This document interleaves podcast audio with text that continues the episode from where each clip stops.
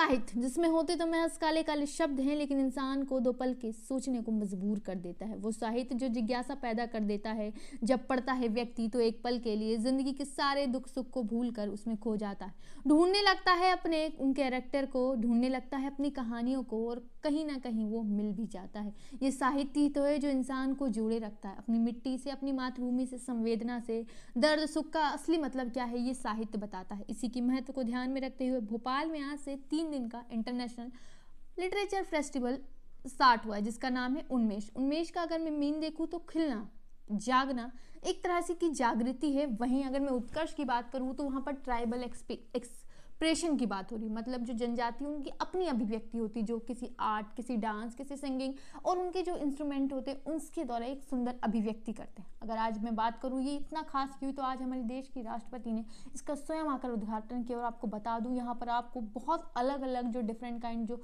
हमारे ऑथर्स है, जिन्होंने अलग अलग लैंग्वेज में अलग अलग लैंग्वेज में लिटरेचर को लिखा है प्रिजर्व कर रखा है, आपको उनसे इंटरेक्शन करने का मौका मिलेगा।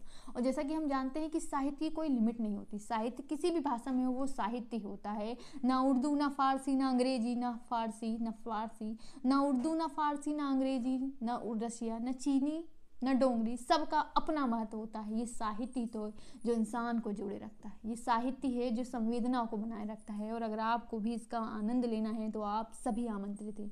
भोपाल के इस कार्यक्रम उन्मेष में।